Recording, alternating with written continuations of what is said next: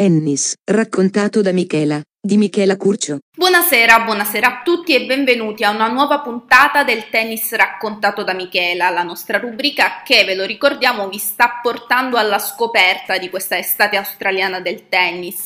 Stiamo parlando di Australian Open, vi stiamo raccontando tutti i match, tutte le curiosità, tutte le sorprese, sia per quanto riguarda il tabellone maschile sia per quanto riguarda il tabellone femminile. E ci siamo quasi perché effettivamente sono rimasti quattro giocatori sia per i maschietti sia per le femminucce. Quindi da 128 siamo arrivati agli ultimi 4 che si giocheranno il titolo, che porteranno a casa Norman per quanto riguarda gli uomini e Daphne per quanto riguarda le donne. Ma non parleremo solo di Australian Open, parleremo anche del WTA 250 Phillip Island, il torneo di consolazione per quelle giocatrici che sono uscite prematuramente dagli Australian Open. Andiamo per ordine però, rimaniamo sul torneo principale, partiamo dai quarti di finale della parte alta del tabellone maschile, sempre relativamente agli Australian Open.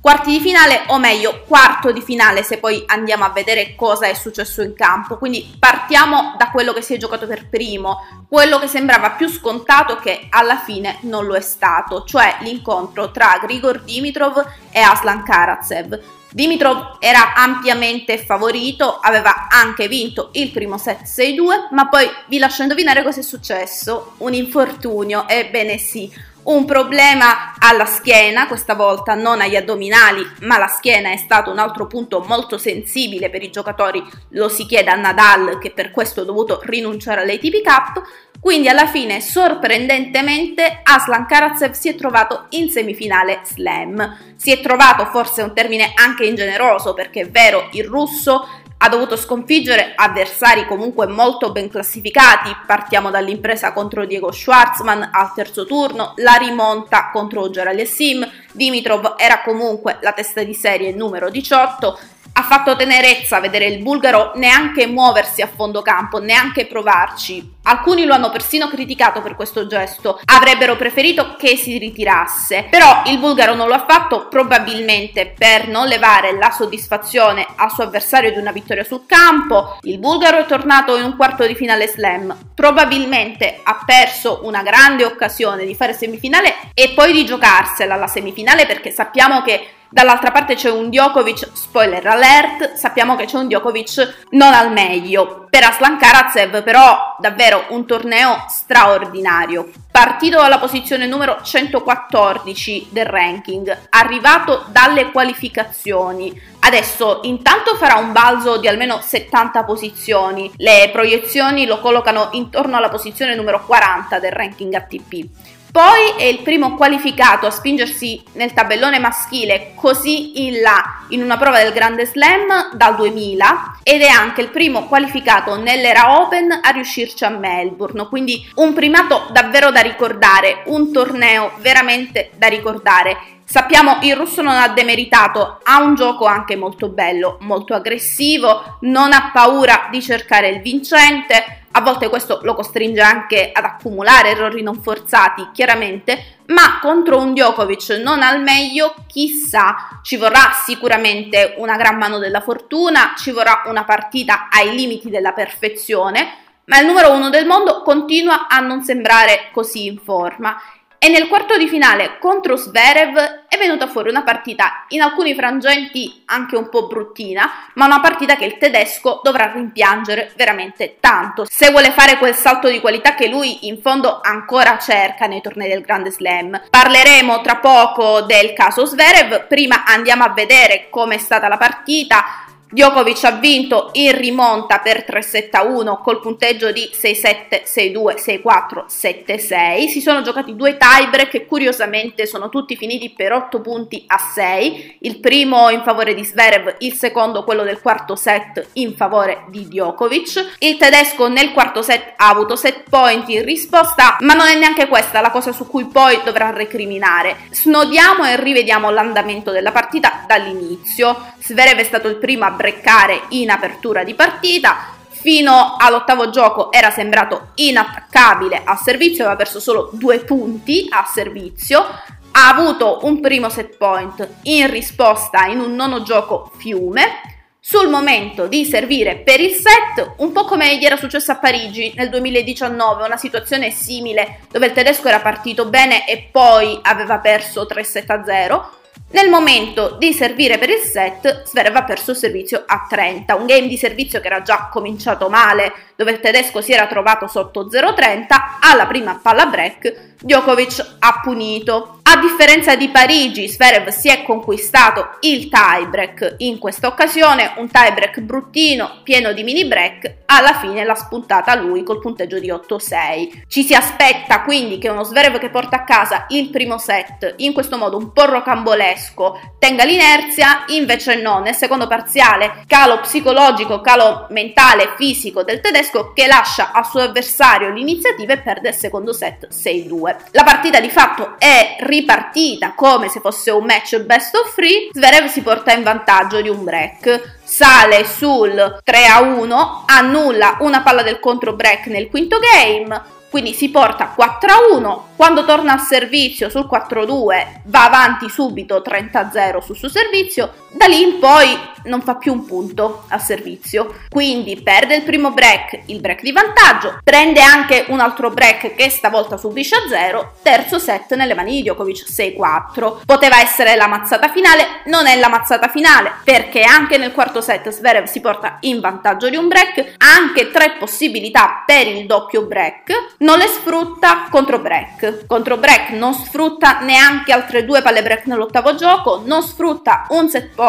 nel dodicesimo gioco, al tiebreak gli è fatale l'unico mini break sul punteggio di 6-6 di fatto. Punteggio che manda Djokovic a servire una volta per il match e Djokovic non se lo fa pregare due volte da grandissimo campione qual è. C'è da dire che Djokovic da qui in poi non ha mai perso agli Australian Open, non ha mai perso né in semifinale né in finale. Nonostante gli acciacchi continua ad essere il favorito, continua ad essere il vincitore papabile, Medvedev permettendo di questi Australian Open, raggiungerebbe la cifra record di 9 Australian Open in bacheca. Djokovic è il re d'Australia praticamente. L'Australia per lui è quello che la Francia è per Nadal e Londra è per Federer. Che sia uno dei migliori interpreti della storia sul cemento non si discute, ma è giusto anche qui andare a guardare le responsabilità di Sverev. E il discorso è abbastanza complicato, nel senso che bisogna scinderlo in due fattori. Se stessimo parlando probabilmente di un ragazzo di 23 anni che non ha ancora avuto importanti risultati in tour e che quindi sta crescendo, probabilmente non ci saremmo stupiti di vederlo perdere anche una partita di questo tipo contro Djokovic. Ma parliamo di un ragazzo che ha già vinto tre Master 1000, che ha vinto le ATP Finals e che ha raggiunto tutti questi risultati a 21 anni e che poi, dopo aver vinto le ATP Finals, sembra essersi bloccato mentalmente perché al di là dei limiti di gioco di Zverev, che sono dei limiti di gioco anche relativi, sappiamo che a rete ha tanto da migliorare, sappiamo che il dritto a volte gli trema e sappiamo tutti quali sono i problemi con la seconda di servizio. Ma effettivamente, andando a vedere le statistiche di doppi falli durante questo torneo, sono stati doppi falli tutt'altro che massicci per quanto riguarda il torneo del tedesco. Di fatto ne ha commessi appena 21 in tutto il torneo, 21 come di Ace per esempio che ha scagliato solo nel match contro Novak Djokovic, una quantità irrisoria rispetto a quelli che mi si assegno suo malgrado agli USA Open, un torneo che lo ricordiamo è andato a due punti dal vincere.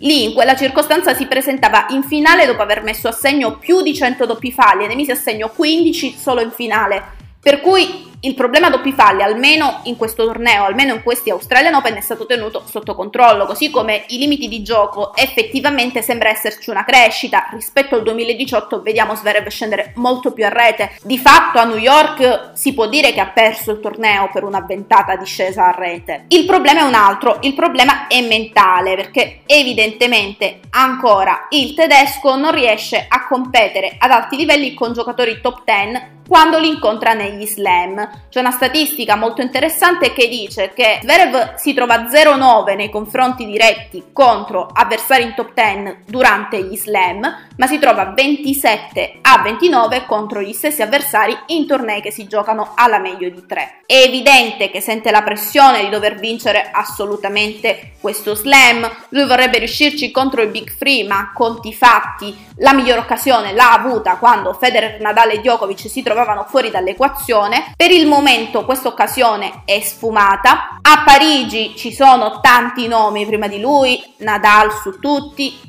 team anche Djokovic. Wimbledon, gli USA Open, cercando di dimenticare l'anno scorso. Vedremo, vedremo quando è che si compirà l'ulteriore salto di qualità. Sicuramente un miglioramento rispetto agli scorsi anni c'è, perché il tedesco non perde più quelle partite slam che un paio di anni fa avrebbe perso. Su tutte viene in mente la partita a New York contro Schwarzman, vengono in mente le partite a Wimbledon contro Gulbis nel 2018 e a Parigi contro Verdasco nel 2017. Chiaramente parliamo di un giocatore molto più giovane, ma parliamo anche di un giocatore che all'epoca, nel caso di Parigi, veniva dalla vittoria nel Master 1000 a Roma. E a Wimbledon aveva già tre Master 1000, motivo per il quale buona notizia che Zverev non perda più, buona notizia per lui che non perda più contro avversari di minore classifica, ma non si può vincere uno slam solo vincendo con gli avversari meno forti, bisogna anche vincere con quelli più importanti. Piccola pausa adesso, ascoltiamo i Rolling Stone con Sympathy for the Devil e poi rientriamo.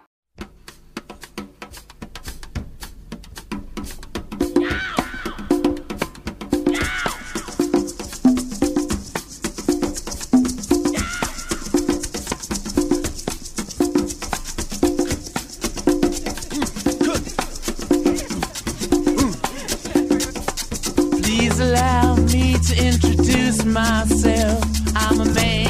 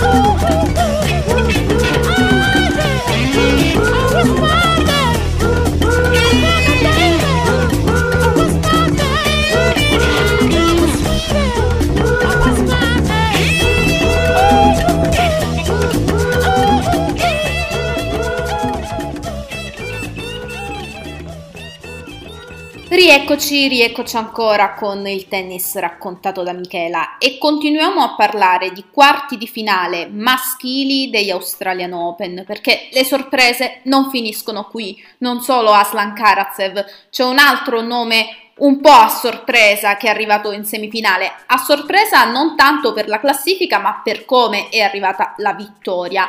Ma ci arriveremo perché intanto partiamo dal presupposto che le due partite di quarti di finale della parte bassa del tabellone interessavano le teste di serie più alte rimaste all'interno del torneo e le più alte che potevano sfidarsi all'interno del torneo. Parliamo di Medvedev e Rublov, Medvedev testa di serie numero 4 e Rublov testa di serie numero 7 e poi Tsitsipas e Nadal, rispettivamente Tsitsipas testa di serie numero 5 e Nadal la numero 2. Prima di parlare di Tsitsipas e Nadal partiamo dal quarto di finale più scontato, cioè quello tra Medvedev e Rublov. Anche stavolta Danil ha vinto contro l'amico Andrei. Si sapeva alla vigilia che per Rublov sarebbe stato uno scontro complicato, nei precedenti Rublov non aveva mai vinto, i precedenti erano 5, di cui uno a Budapest nel 2016, un challenger vittoria di Medvedev per 6-3-6-2, poi ancora nel 2019 quarti di finale a Cincinnati vittoria di Medvedev 6-2-6-3, Medvedev poi vinse il torneo, Sempre 2019 San Pietroburgo, vittoria di Medvedev 6-4, 7-5. Poi nel 2020 Ancora sul cemento USA Open quarti di finale, vittoria di Medvedev 7-6, 6-3, 7-6 e adesso questo scontro agli Australian Open di nuovo sul cemento, di nuovo quarti di finale, di nuovo vittoria in 3 set. Questa volta Medvedev ha vinto 7-5, 6-3, 6-2. Di fatto c'è stata un po' di partita soltanto nel primo set dove è vero che Rublov è stato il primo a concedere palla break, è vero che è stato il primo a subire il break, però in realtà è riuscito subito a recuperarlo. La partita si è decisa quando Rublov ha servito per rimanere nel set e Medvedev gli ha strappato il servizio a zero, portandosi a casa il parziale. Successivi parziali dove di fatto appunto la partita è andata sempre più in direzione del numero 4 del ranking mondiale. Rublov ha offerto una prima palla break, Medvedev ne ha offerte tre poi nel successivo game, nel settimo gioco, però alla fine il primo a strappare il servizio è stato di nuovo Medvedev. Terzo set senza storia dove il russo Danil non ha mai offerto neanche una palla break e si è trovato subito 4-0 prima poi di chiudere per 6-2. Medvedev in semifinale affronterà non Nadal, affronterà Tsitsipas. È stata questa la grande sorpresa di giornata, la vittoria del greco che dopo un'ora e mezza di gioco sembrava già con un piede sull'aereo perché Nadal conduceva 6-3-6-2 e in realtà anche nel terzo set il maiorchino non aveva mai dato segnali di cedimento. Pensate, aveva perso a servizio un solo punto prima del tiebreak, aveva tenuto tutti i suoi turni di servizio a zero tranne l'ultimo che aveva tenuto a 15, una piccola macchietta. Sembrava quindi che il tiebreak fosse in direzione di Nadal, Tsitsipas aveva subito subito mini break nel tiebreak del terzo set, Nadal sbaglia uno smash di routine elementare, di fatto qualcosa nella sua mente cambia, ma sbaglieremmo a dire che si è trattato soltanto di una questione mentale, in realtà anche il fisico ha tradito Rafa, la stanchezza sui 5 set, il fatto che comunque non si fosse potuto allenare al 100% per quei problemi alla schiena. Nadal aveva avuto un tabellone prima dei quarti di finale abbastanza agevole, aveva cominciato la sua campagna contro la Slodiere, poi aveva sfidato il qualificato Mo, Cameron Norrie è vero, si era trovato davanti un Fognini che avrebbe potuto metterlo in difficoltà, ma l'ostacolo Fognini era stato superato brillantemente Tsitsipas forse era anche più fresco, veniva dal walkover ottenuto contro Berrettini, con l'italiano che lo ricordiamo ha dovuto ritirarsi prima di scendere in campo nel match contro il greco per problemi agli addominali.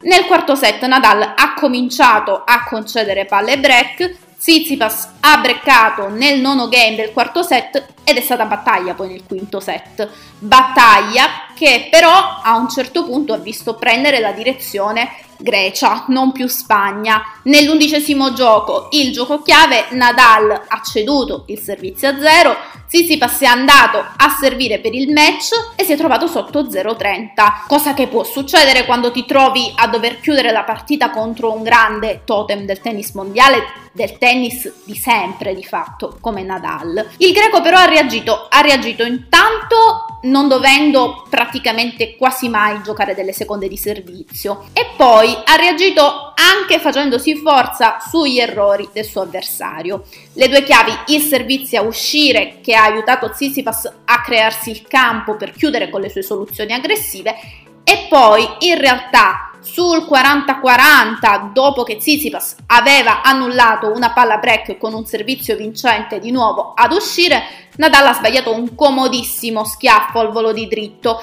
che ha spedito Tsitsipas a match point. E Tsitsipas ha chiuso con la combinazione servizio e poi a seguire dopo qualche scambio un rovescio lungolinea meraviglioso che porta Tsitsipas nell'Olimpo, lo riporta in semifinale in Australia dal 2019, terza semifinale slam per il greco, ha la possibilità di ottenere la prima finale slam della sua carriera, ricordiamolo la terza semifinale, quella che non abbiamo nominato, era arrivata a Roland Garros nel 2020 e Tsitsipas aveva perso contro Djokovic sì, ma al quinto set rimontando anche in quella circostanza due set e di fatto non potendo dovendosi giocare il quinto set per un problema al polpaccio, un edema che ne ha condizionato poi tutta la preparazione, anche poi in vista della difesa del titolo alle ATP Finals. Qui la situazione è diversa, Tsitsipas sta benissimo fisicamente e forse il top 10 che sta meglio al netto della maratona anche contro Kokkinakis ha comunque potuto beneficiare di un turno di riposo quando Berrettini si è ritirato, certo è che il gioco di Medvedev gli causerà dei problemi. Glieli causerà perché sappiamo che il russo è molto geometrico, ama palleggiare, è un giocatore più difensivo che offensivo, riesce a ribaltare lo scambio da difensivo a offensivo. Tsitsipas invece è un giocatore che preferisce non aspettare e i parziali ci suggeriscono che il russo parte favorito perché il russo conduce all'head to head per 5 a 1 ma attenzione perché l'ultimo ad aver vinto una partita che i due hanno giocato l'uno contro l'altro è stato Tsitsipas. Parliamo delle ATP Finals del 2019 Medvedev arrivava un po' stanco un po' sfinito dopo che aveva fatto finale in Canada dopo che aveva trionfato a Cincinnati perso la finale degli USA Open anche lui provando a rimontare 2-7 a Nadal ma non riuscendoci Aveva vinto la finale di Shanghai e poi sembrava che le energie fossero un po' finite. In quella circostanza Tsitsipas vinse per 7-6-6-4, ma i precedenti 5 incontri sono tutti andati a Medvedev, a prescindere che fosse una superficie sul cemento, una superficie sulla terra rossa o uno slam. Ripercorriamoli velocemente. Primo incontro Miami, vittoria di Medvedev per 2-6-6-4-6-2. Tra l'altro in quella circostanza i due si beccarono violentemente. Medvedev accusò Tsitsipas di essere stato nei suoi confronti razzista, disse che era un russo e usò una parolaccia che adesso noi non ripetiamo, però insomma non gli dedicò parole carine. Medvedev si risentì tantissimo, i due quasi arrivarono alle mani, dovettero essere separati dagli ufficiali. Da lì nasce un'antipatia di cui tutti sono consapevoli nel circuito. Ci sono stati anche dei video, delle clip in cui ad entrambi è stato chiesto cosa pensassero l'uno dell'altro. Medvedev dice che il suo rivale più grande è Tsitsipas. Tsitsipas ha parlato di una relazione che così così e ha detto che non andrebbe mai a cena con il russo. Le ruggini continuano, lo sappiamo, a New York nel 2018 vittoria del russo in 4 set, 6-4, 6-3, 4-6, 6-3. Nel 2018 ancora Basilea, sempre sul cemento, vittoria di Medvedev 2-7-1 con il punteggio di 6-4, 3-6, 6-3. E poi ancora nel 2019 sulla terra battuta Monte Carlo, vittoria del russo sempre in 3 set 6-2-1-6, 6-4. E poi 2019 Shanghai semifinale, vittoria del russo 7-6, 7-5. Poi l'ultimo precedente lo abbiamo citato con la vittoria di Tsitsipas, vedremo. Al momento ci si sente dire che il russo parte leggermente avvantaggiato, sia perché è stato in campo molto di meno, sia appunto per gli scontri diretti. Sarà una partita molto nervosa anche perché lo abbiamo detto, i due giocatori non si piacciono, sono sicuramente due tra gli interpreti più importanti della nuova generazione di questa next gen. Medvedev ha la possibilità di centrare la seconda finale slam della sua carriera e comunque è alla terza semifinale slam anche lui. Tutte e tre sul cemento, questa è un'Australia e poi le due semifinali di New York. Sappiamo che le precedenti semifinali sono andate una bene e una male, bene quella nel 2019 contro Dimitrov male quella nel 2020 contro Team, per entrambi il cemento è la superficie preferita, quella dove hanno raccolto di più, entrambi hanno vinto le ATP Finals nel 2019, Tsitsipas nel 2020 Medvedev, Sarà una partita bellissima. Comunque vada, Tsitsipas deve ritenersi assolutamente soddisfatto della sua impresa. Nessuno era riuscito a rimontare in uno slam due set di svantaggio a Rafa Nadal se non Fabio Fognini nel 2015. E tra l'altro noi che siamo appassionati anche di social, noi che spulciamo i profili dei giocatori, abbiamo notato una foto proprio tra Fognini e Zizipas in periodo di allenamento pre-tornei, chissà che non si siano scambiati qualche parola, ecco scherziamoci su, in realtà i due si conoscono, sono amici dai tempi della Laver Cup 2019, hanno avuto modo di allenarsi, di passare del tempo insieme e adesso Zizipas insieme a Fognini condivide questo speciale primato questo speciale traguardo. Per la cronaca c'è una terza persona che ha sconfitto Nadal rimontando 2-7-0, ma non in uno slam, parliamo di Roger Federer, che nel 2005 vinse la finale a Miami rimontando 2-7 all'epoca in cui le finali nei Master 1000 si giocavano anche quelle alla meglio dei 5 set. Qualcosa che da alcuni è stata criticata, ad altri manca e piace, che dire long live best of five che è qualcosa che non mette d'accordo tutti i giornalisti, ma se non avessimo best of five negli slam non avremmo avuto una partita così bella e non avremmo potuto assistere a questo Zizipas che ormai si può dire è definitivamente sbocciato, almeno lui. Più che di gioco sappiamo che lui colpi li ha, soprattutto mentalmente. Mentalmente la cosa più importante, parlavamo nel precedente blocco di come Zverev non sia riuscito a mantenere il suo vantaggio con Djokovic, di come gli sia mancato un piccolo passo per raggiungere una semifinale che tutto sommato era alla portata. Parliamo pur sempre di ragazzi giovanissimi, Tsitsipas ha 22 anni, Sverev 23, Medvedev 25 appena compiuti, ma è un classe 1996. Sono il futuro, sono il futuro insieme a Dominic Thiem, sono il futuro insieme a Rublov,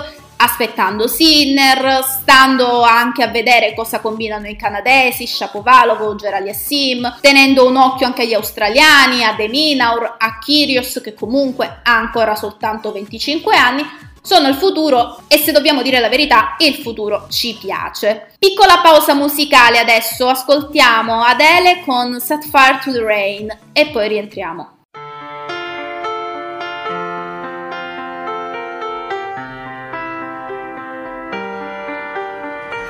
I let it fall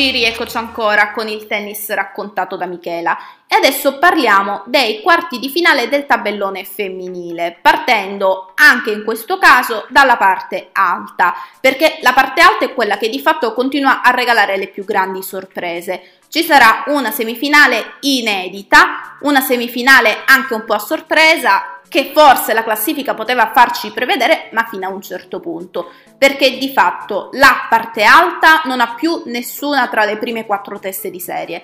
Anche la Barty ha abbandonato il torneo. Ha perso una partita in rimonta contro la Muciova che sembrava assolutamente nelle sue corde e nelle sue mani. Punteggio finale di 1-6, 6-3, 6-2 a favore della giocatrice ceca la Barty, come avevamo visto, si è portata avanti nel primo set senza mai subire break, senza mai offrire l'occasione del break. Si era portata avanti di un break anche nel secondo parziale, quindi parliamo di una sequenza di 8 giochi a 2. Poi però è successo qualcosa. O la tensione o i problemi fisici che la Barty si porta avanti da inizio torneo, continuava a giocare con quella vistosa fasciatura alla gamba Prima ha perso il servizio, poi ha cominciato ad offrire tante, troppe palle break. La Muciova ha breccato nell'ottavo game, ha avuto la possibilità di servire per il secondo set, quindi di allungare la partita, non si è fatta pregare e ha servito a zero. La Barty ha subito perso il servizio anche in apertura di terzo parziale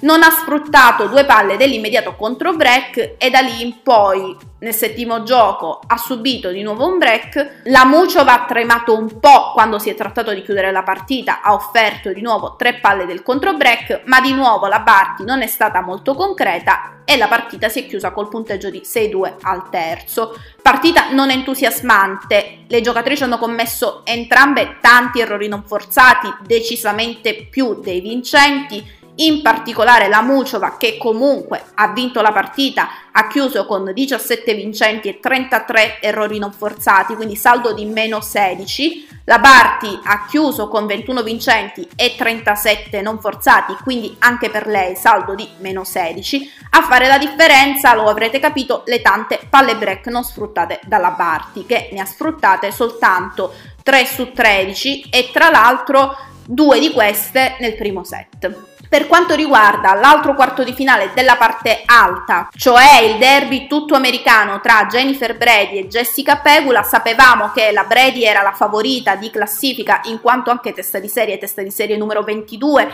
e in quanto già con l'esperienza di un'altra semifinale slam sul cemento arrivata anche recentemente, cioè gli USA Open nel 2020, la Pegula però è stata la prima a colpire perché forse approfittando di un po' di tensione della sua connazionale ha vinto il primo set per 6-4, Pegula molto cinica nel primo set sulle palle break 2 su 2, nel secondo parziale però è venuta fuori la Brady, giocatrice più esperta che ha strappato il servizio 3 volte su 4 alla sua avversaria, alla sua connazionale amica nel set decisivo la Brady è stata la prima a trovarsi sotto di un break, ma da lì in poi ha infilato 6 giochi consecutivi, quindi la Pegula lascia gli Australian Open senza particolari rimpianti, dopo una cavalcata che l'ha vista eliminare giocatrici di assoluto livello, a partire dalla Zarenka, testa di serie numero 12, fresca finalista agli USA Open nel 2020, nonché detentrice del titolo a Cincinnati, ma poi ancora Samantha Stosur ex top 5, Cristina Mladenovic ex top 10, la Svitolina che coltivava legittime ambizioni di titolo essendo anche stata sorteggiata nella parte possiamo dire più debole di tabellone ma anche essendo testa di serie numero 5 del seeding, a rendersi con la Brady comunque non cancella l'ottimo torneo giocato dall'americana che adesso non è più una sorpresa, si era già fatta notare nel 2020, l'avevamo vista in finale ad Auckland nel 2020 contro Serena Williams, in quella circostanza non aveva portato a casa il titolo, ma comunque aveva dimostrato come fosse particolarmente a suo agio con il clima del continente australiano, adesso per lei si prospetta un salto in classifica, se dovesse continuare con questa ottima striscia di risultati non è detto che al prossimo torneo sul cemento, al prossimo slam più che torneo sul cemento agli USA Open non possa avere anche lei una testa di serie in virtù del fatto che la classifica verrà scongelata presumibilmente da Miami in poi e quindi i valori cambieranno completamente. Piccola pausa adesso, ascoltiamo The Doors con Light My Fire e poi parliamo della seconda parte degli Australian Open, cioè parliamo dei quarti di finale della parte bassa del tabellone. Quarti di finale che, ve lo anticipiamo, ci porteranno verso una semifinale stellare. Non andate via, vi aspettiamo.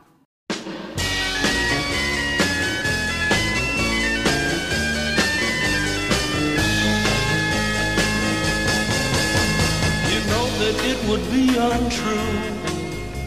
You know that I would be a liar if I was to say to you, girl, we couldn't get much higher.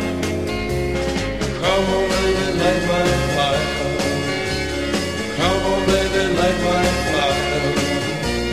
Try to set the night on fire. The time to hesitate is through. Time to wallow in the mire. Try now, we can only lose. And our love become a funeral pyre. Come on, baby, light my fire. Come on, baby, light my fire. Try to set the night on fire.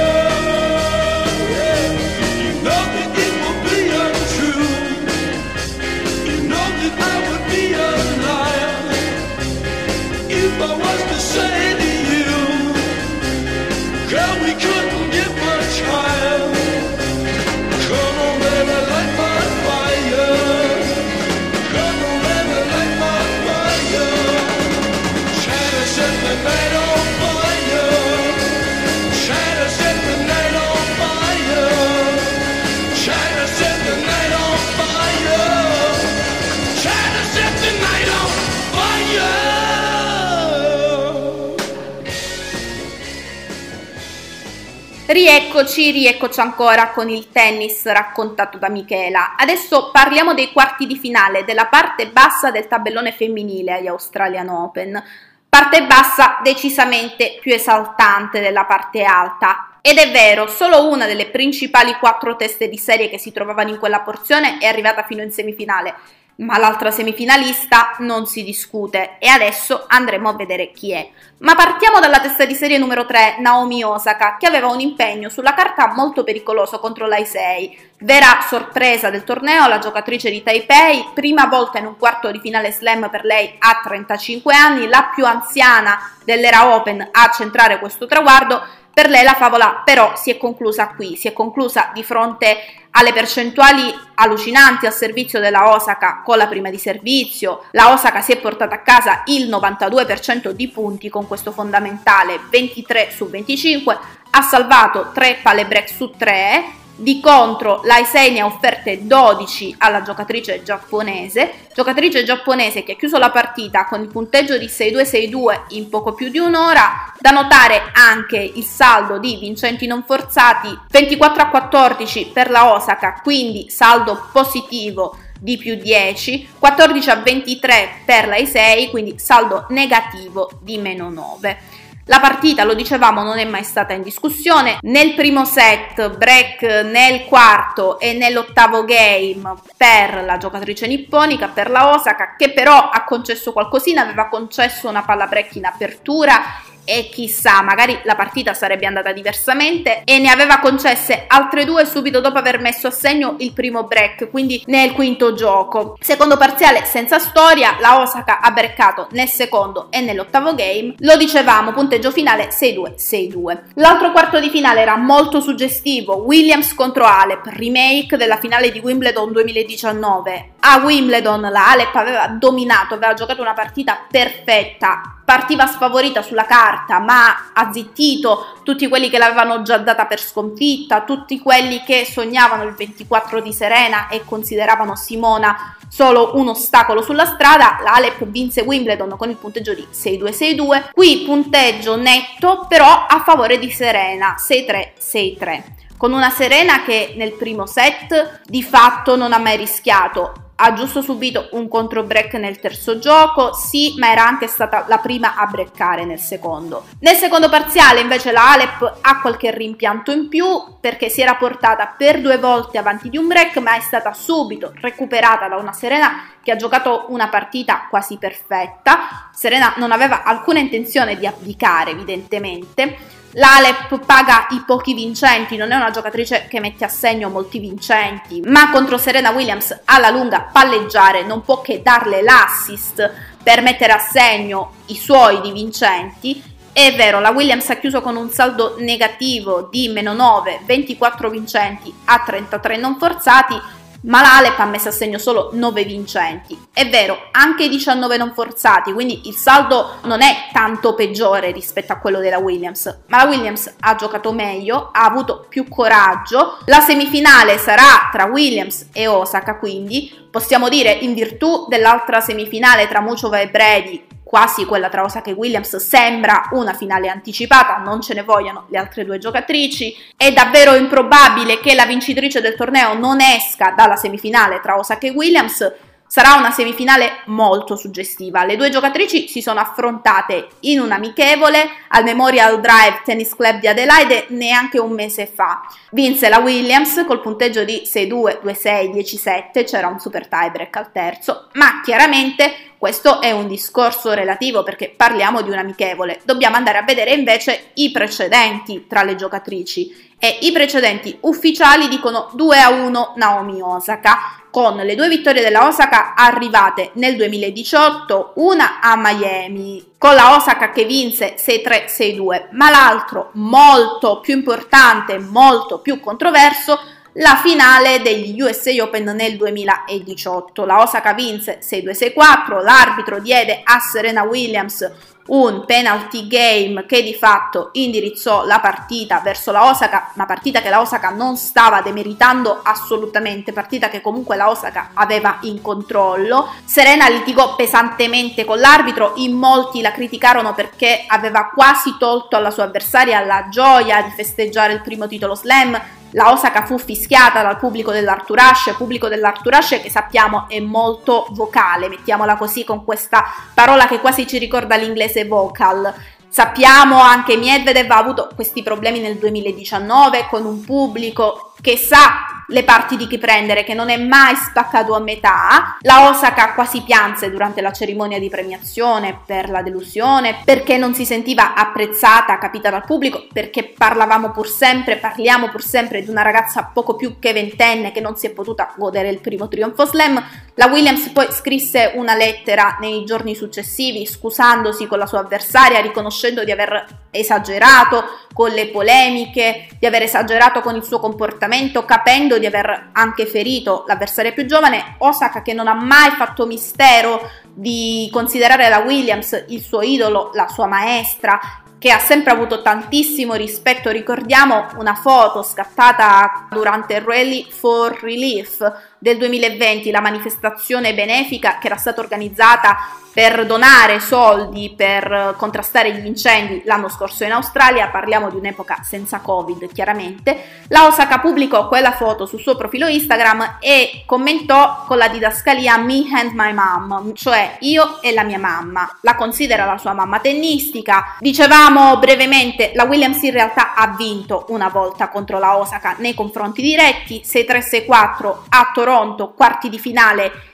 in quel torneo che poi la Williams perse in finale perché di fatto fu costretta a ritirarsi contro Bianca Andreescu, quell'Andreescu che poi la sconfisse agli USA Open in finale nel 2019. Appunto, se Serena dovesse vincere la semifinale contro la Osaka, andrebbe di nuovo a un passo da quel 24, quel 24 che è un numero fondamentale per la giocatrice americana perché vorrebbe dire eguagliare il record di Margaret Court negli slam, diventare la giocatrice più vincente negli slam maschile o femminile senza contare i doppi chiaramente perché se contassimo i doppi Serena sarebbe già di gran lunga la più vincente di slam nell'epoca open, non nell'epoca open sarebbe la più vincente in assoluto Parliamo solo di singolare, arriverebbe a quota 24, probabilmente metterebbe un punto a tutte le discussioni che si susseguono sul fatto che lei sia o non sia la migliore per quanto riguarda il tennis femminile. Forse metterebbe un punto anche all'essere la migliore in tutto il tennis, a prescindere da uomini o donne.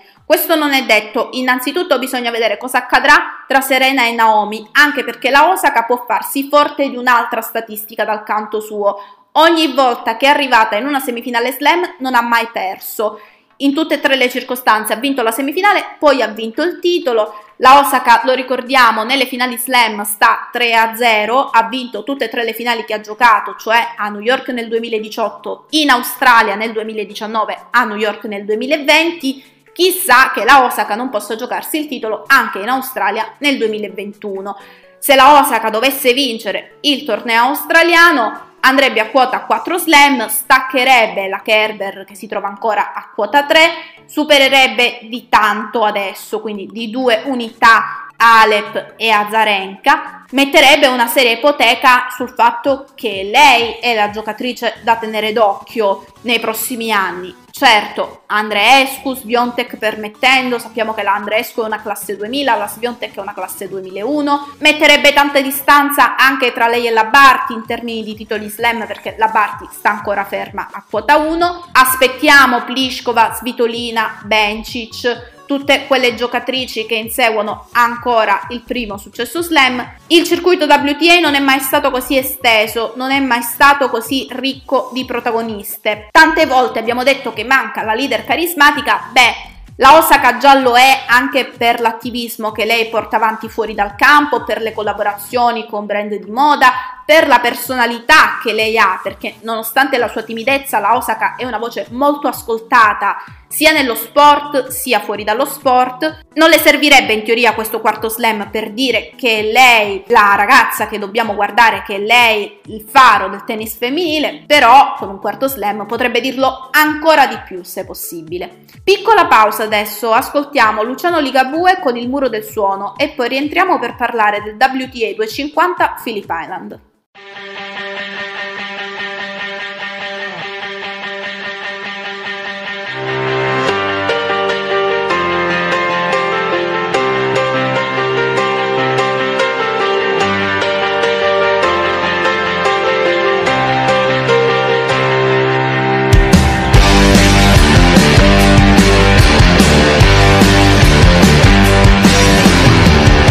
Sotto gli occhi da sempre distratti del mondo. Sotto i colpi di spugna di una democrazia. C'è chi visse sperando e chi disperando. E c'è chi visse comunque morendo. C'è chi riesce a dormire comunque sia andata, comunque sia sotto gli occhi annoiati e distratti del mondo. La pallottola in canna, bella calligrafia. La giustizia che aspetti è uguale per tutti, ma le sentenze sono un pelo ritardo. Avvocati che alzano il calice al cielo sentendosi Dio. C'è qualcuno che può rompere il muro del suono, mentre tutto il mondo si commenta da solo. Il cerino sfregato nel buio più luce di quanto vediamo. C'è qualcuno che può rompere il muro del suono.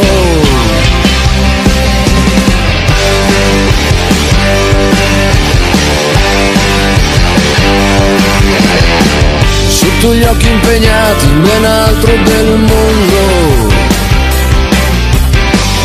Ogni storia è riscritta in economia con i pitbull mollati a sbranare per strada e due padroni che stanno fumando. Chi doveva pagare non ha mai pagato l'argenteria. C'è qualcuno che può rompere il muro del suono, mentre tutto il mondo si commenta da solo. Il cerino sbregato nel buio fa più luce di quanto vediamo. C'è qualcuno che può rompere il muro del suono, del suono, del suono.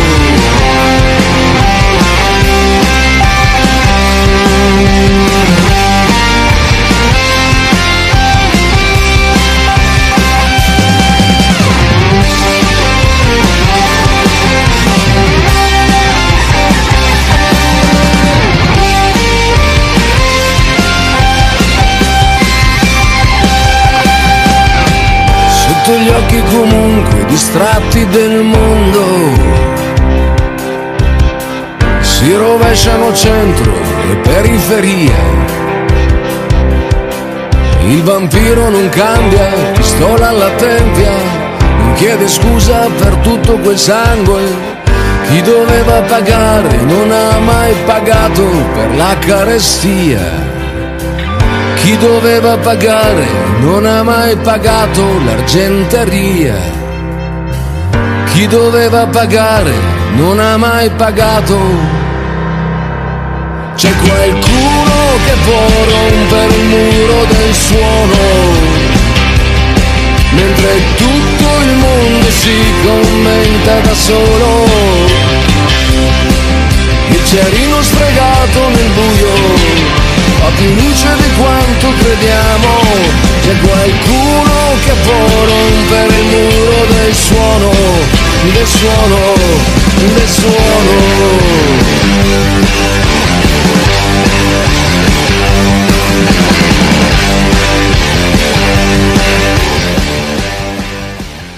Rieccoci, rieccoci ancora con il tennis raccontato da Michela. Parliamo adesso del WTA 250 Phillip Island, il torneo di consolazione, quello riservato alle giocatrici che, lo ricordiamo, sono uscite prematuramente dagli Australian Open.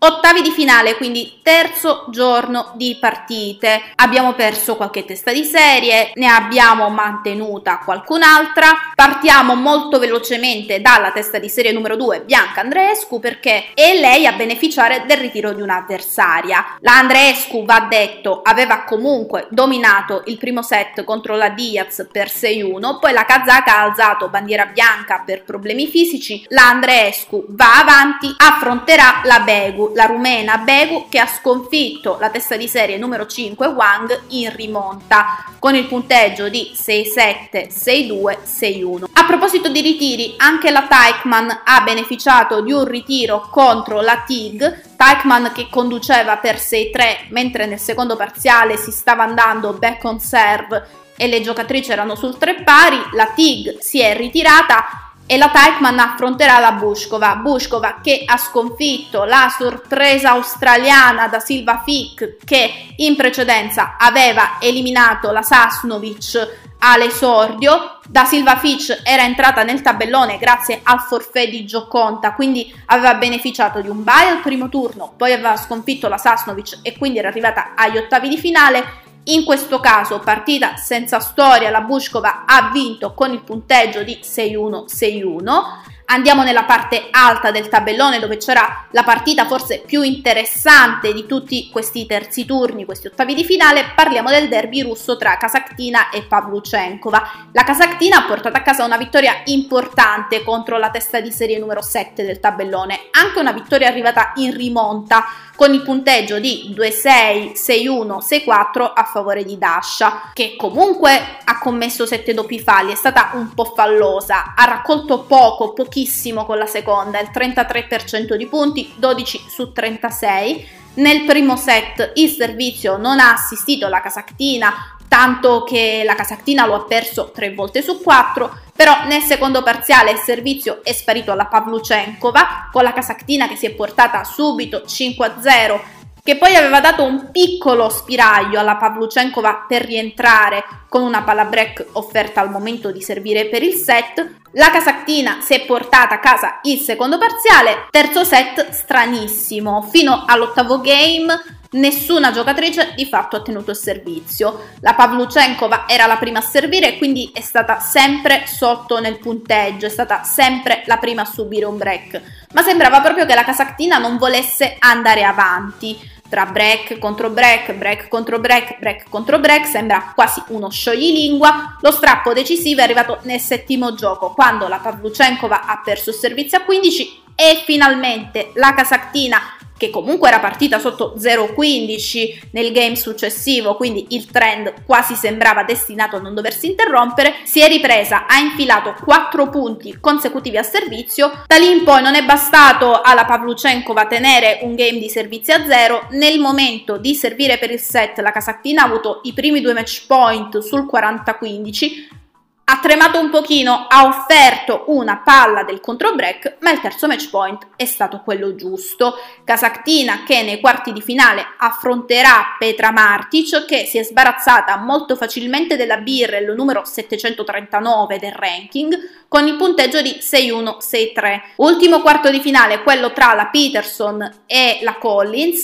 La Peterson ha superato Olivia Gadeschi, l'australiana sorpresa che aveva eliminato Sofia Kenin e qui apriamo un attimo una parentesi, si è capito perché la Kenin non fosse in forma fisicamente. Il giorno successivo al match perso contro la Gadeschi, la Kenin ha accusato un forte dolore addominale, è andata dal medico, ha chiesto delle scansioni, appendicite acuta. La Kenin è stata operata, adesso resterà sotto osservazione e poi tornerà negli Stati Uniti. Le auguriamo buona guarigione e le auguriamo anche di star meglio anche mentalmente, visto che lei aveva palesato delle insicurezze, delle difficoltà e delle paure anche quando scendeva in campo. Buona guarigione e in bocca al lupo a Sofia.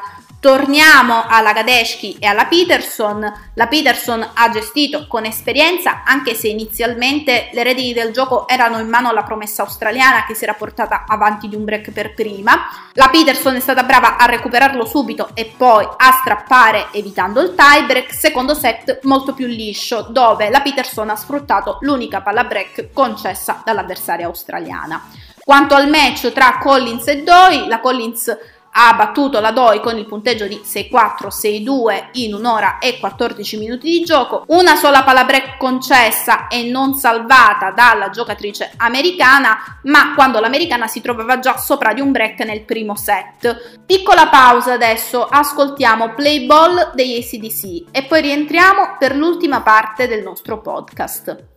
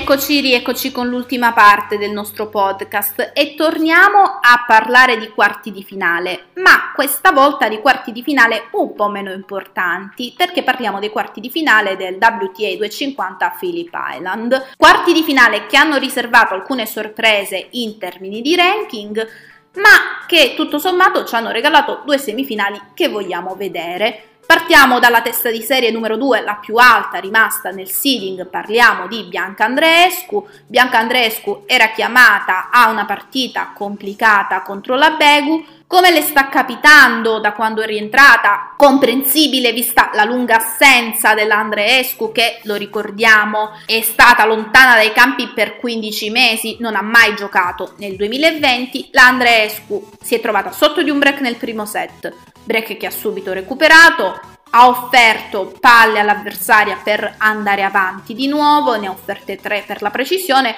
ma da lì in poi pericolo scampato la Andreescu ha messo in fila tre giochi e si è portata a casa il primo set. Come le era successo contro la Brangol però nel secondo parziale ha avuto un calo fisico, presumibilmente fisico perché sappiamo la Andreescu viene da un'inattività, lo abbiamo detto poc'anzi, si è trovata subito sotto 4-0, tra l'altro nel quarto game non ha sfruttato due palle quantomeno per accorciare le distanze. Quando la Begu ha servito per il set, la Andrescu ha recuperato uno dei due break, però quando la Begu è andata nuovamente a servire per il set, nonostante la Andrescu fosse partita con un 15 di vantaggio, le ha dovuto lasciare il secondo parziale per 6-4. E anche nel terzo set la partita ha avuto un andamento un po' da montagne russe. Dicevamo, l'Andresco ha avuto la possibilità di servire sul 5-3 e ha perso il servizio a 15, si è subito trovata sotto 0,40 e nonostante avesse annullato la prima palla break, la seconda è stata fatale. Tie break, l'Andresco è stata la prima ad andare sotto di un mini break, la prima a recuperarlo e a trovarsi poi sopra di un mini break, mini break ceduto, alla fine sarebbero serviti i dettagli, sarebbero contati i dettagli, l'Andrescu si è presa il mini break decisivo quando le due giocatrici si trovavano in una situazione di punteggio in cui chi per prima portava a casa il punto andava a match point, la Andreescu lo ha portato a casa, ha avuto la possibilità di chiudere col suo servizio e l'ha fatto. La Andreescu affronterà in semifinale tra l'altro fermiamoci un attimo e pensiamo che si tratta di una giocatrice che a rientro dopo 15 mesi di stop al secondo torneo giocato arriva in semifinale, va bene, un torneo con un players field non forse così competitivo, esclusa la Kenin che però ha abbandonato subito il torneo, ma comunque parliamo di una semifinale, parliamo di una semifinale in un torneo con tante giocatrici, in un torneo con giocatrici importanti, le altre semifinaliste sono Kasaktina che è stata in top 10 e Collins che ha fatto una semifinale slam agli Australian Open, quindi una Collins che a Melbourne si trova particolarmente a suo agio. Il risultato dell'Andrescu comunque vada è un risultato straordinario a livello fisico. È un risultato straordinario a livello fisico, comunque non si può esimere dall'essere considerata la favorita nonostante rientri da un infortunio. E lo dicevamo, lo ripetiamo, la Andreescu affronterà la Bushkova, Bushkova che ha battuto Jill Teichmann in tre set con il punteggio di 6-3, 4-6, 6-2. La Bushkova numero 50 del ranking, vedremo Cosa riuscirà a fare contro l'Andreescu? Era uscita all'esordio agli Australian Open, sì, ma si era trovata contro la Svitolina. Sarà una partita molto interessante per capire ancora una volta a che punto sta l'Andreescu in termini di condizione fisica. Lo dicevamo prima, lo anticipavamo nella parte alta di tabellone, la semifinale sarà tra Daniel Collins e Daria Casattina. La Collins ha sconfitto la Peterson, testa di serie numero 16 con il punteggio di 6-1-6-2. Sorpresa, ma neanche tanto visto lo stato di forma della Martic. La Martic è stata eliminata dalla Casactina con il punteggio netto, nettissimo di 6-0-6-4 in un'ora e 16 minuti di gioco. La sfida con la Collins sarà una sfida molto interessante. C'è un unico precedente tra le due giocatrici vinto dalla Casactina 6-2-6-3, ma su una superficie completamente diversa. A Roma nel 2018 era l'anno in cui la Kasaktina stava esplodendo, veniva dalla finale di Indian Wells persa contro Naomi Osaka. Vedremo sul cemento chi la spunterà. Forse la Collins parte leggermente favorita, ma occhio perché la russa insegue una finale che le manca da tanto, le manca dalla Kremlin Cup del 2018. Per quanto riguarda i precedenti tra Bushkova e Andreescu 2 a 0 a favore della canadese, la Andreescu ha vinto entrambe le volte nel 2019 in tornei di valore completamente opposto perché intanto la prima vittoria è arrivata in un challenger, nel challenger di Newport Beach, la Andrescu ha battuto la Bushkova con il punteggio di 6-1-6-2, quindi sul cemento. Invece il secondo incontro è stato sulla terra battuta agli Open di Francia, quindi a Roland Garros, Vittoria dell'Andrescu in rimonta per 5-7, 6-4, 6-4. La Andrescu poi però dovette lasciare quel torneo perché di fatto si era infortunata, aveva problemi al gomito in quella circostanza, rientrava da poco, rientrava dopo lo stop patito a Miami sempre nel 2019. Nel turno successivo la Andrescu diede walkover alla Kenin. Sappiamo come andò a finire quella stagione, la Andrescu si fermò per tutto il periodo sull'erba, non partecipò partecipò a Wimbledon, rientrò a Toronto nel Premier 5 di casa, vinse il Premier 5 a Toronto, vinse gli USA Open, si qualificò per le WTA Finals e il resto purtroppo alle finals lo conosciamo, un nuovo infortunio. Bene, per la puntata di oggi è tutto, io vi saluto, vi ricordo di cercarci su Spotify, il nostro canale IBC in rete vi aspetta con tutti i nostri podcast di tutti i nostri programmi, vi ricordo di seguire la nostra diretta sempre su Bisi in Rete, di controllare la nostra programmazione su Instagram, su Facebook, su tutti i nostri social super attivi. Io vi saluto e vi aspetto per la prossima puntata. Buona serata!